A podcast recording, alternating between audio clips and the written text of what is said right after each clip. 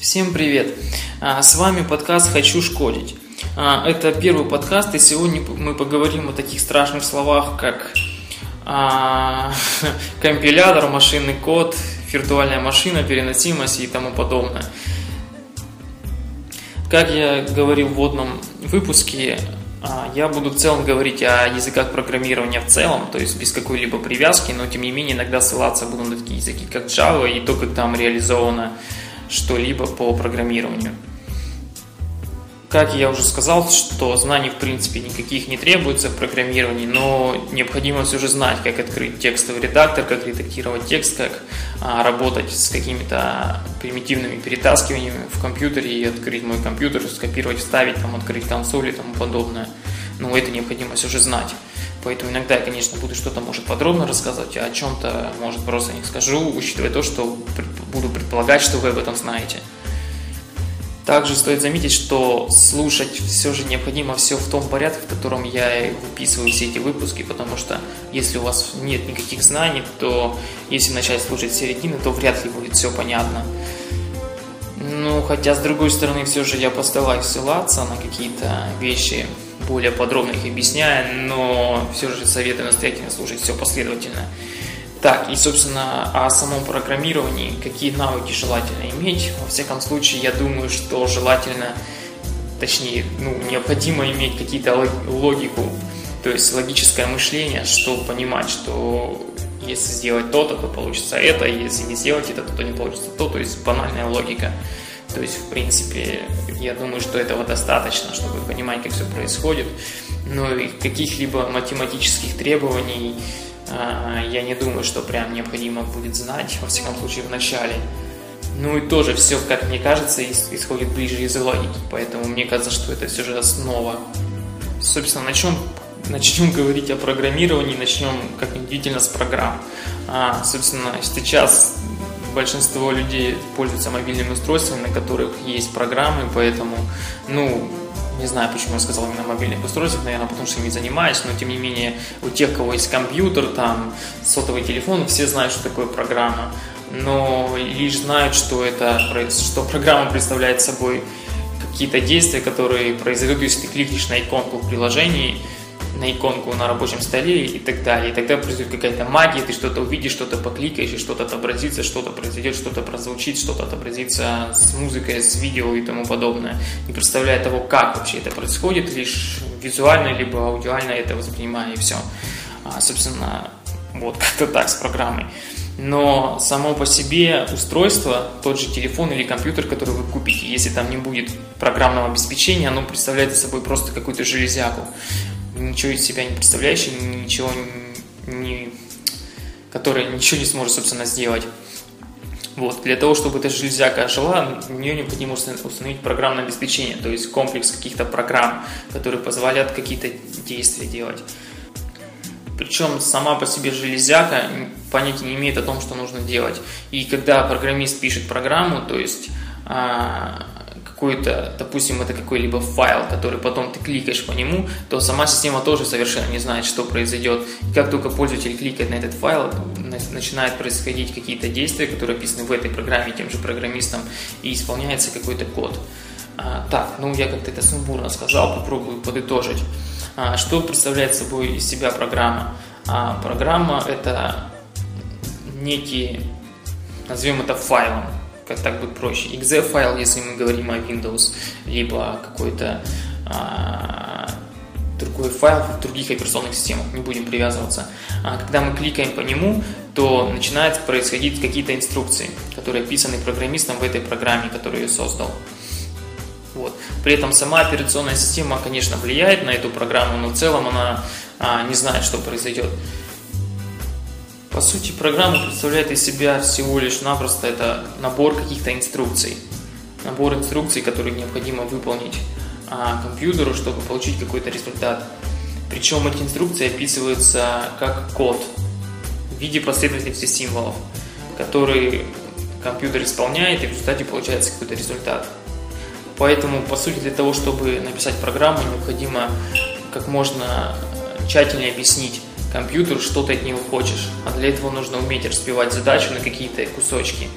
При этом эти кусочки, которые называются операциями, должны быть а, очень точными и очень конкретными. То есть компьютер это машина, которая ну, просто не понимает каких-то фраз, которые может быть двусмысленным, и нужно определенно точно сказать, что ты них хочешь, хочешь, какой последовательности и так далее, и только тогда ты получишь какой-либо результат. По сути, программа представляет из себя последовательность каких-либо операций, строгих, точных, кратких и понятных компьютеру, которые он исполнит для того, чтобы ты увидел что-то. Для описания этих самых инструкций используется сам код, который набирается в каком-либо редакторе, либо в какой-то среде, но об этом чуть позже.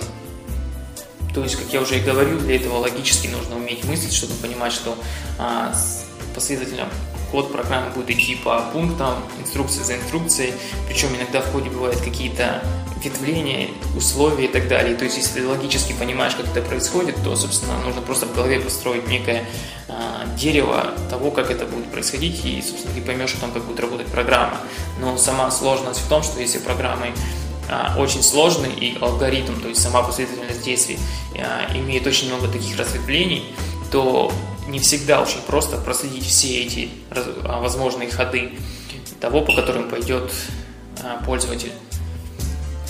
Код, который представляет из собой последовательность символов, которые программист пишет в текстовом редакторе, перед тем, как должна быть исполнена компьютером, необходимо ее преобразовать, так как все слова, которые пишет программист, условия, if, если там то-то, то-то, то, на словах более-менее понятных человеку, чтобы он воспринимал, будут преобразованы с помощью компилятора, об этом чуть позже, что это я расскажу подробнее, с помощью компилятора преобразованы в машинный код. А машинный код представляет из себя последовательность нулей и единиц. А компьютер как я думаю, все знают, работает только с нулями и единицами. 0 а, и 1 – это была выбрана система двоичная, потому что ее легко реализовать с помощью отсутствия либо присутствия какого-либо фактора. Допустим, есть ток, нету тока, ну и тому подобное. Поэтому была выбрана двоичная. Система с помощью нулей и единиц все представляется. Любое изображение, любой музыкальный файл, если а, просмотреть под микроскопом, под микроскопом, скажем так, будет представлять собой последовательность нулей и единиц. Вот. И компьютеру необходимо все представить в нулях и единицах. Но человеку весьма сложно работать с нулями и единицами, поэтому был добавлен такой абстрактный какой-то уровень, вроде то, что назвали языком, который, собственно, и используется программистами для объяснения того, что нужно компьютеру, в результате чего компилятором это специальная программа, которая преобразует код, написанный программистом, машинный код в нолик единицы, потом будет исполнено, сможет быть исполнено компьютером для какой-либо цели.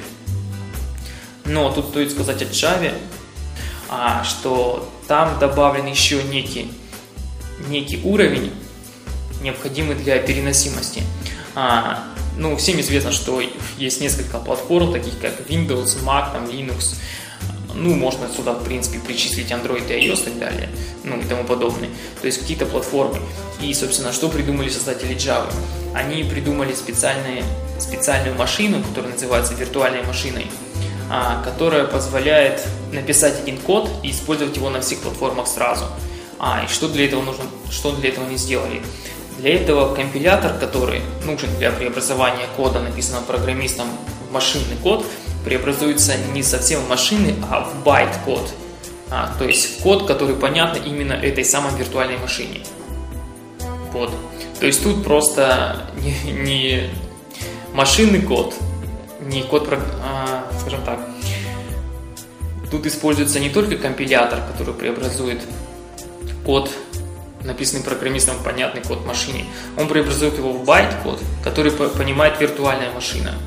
Вот. И для того, чтобы запустить Java код, то есть байт код, а, необходимо просто-напросто на каждой из платформ иметь виртуальную машину, которая, собственно, получит этот байт-код, развернет его, скомпилирует и запустит.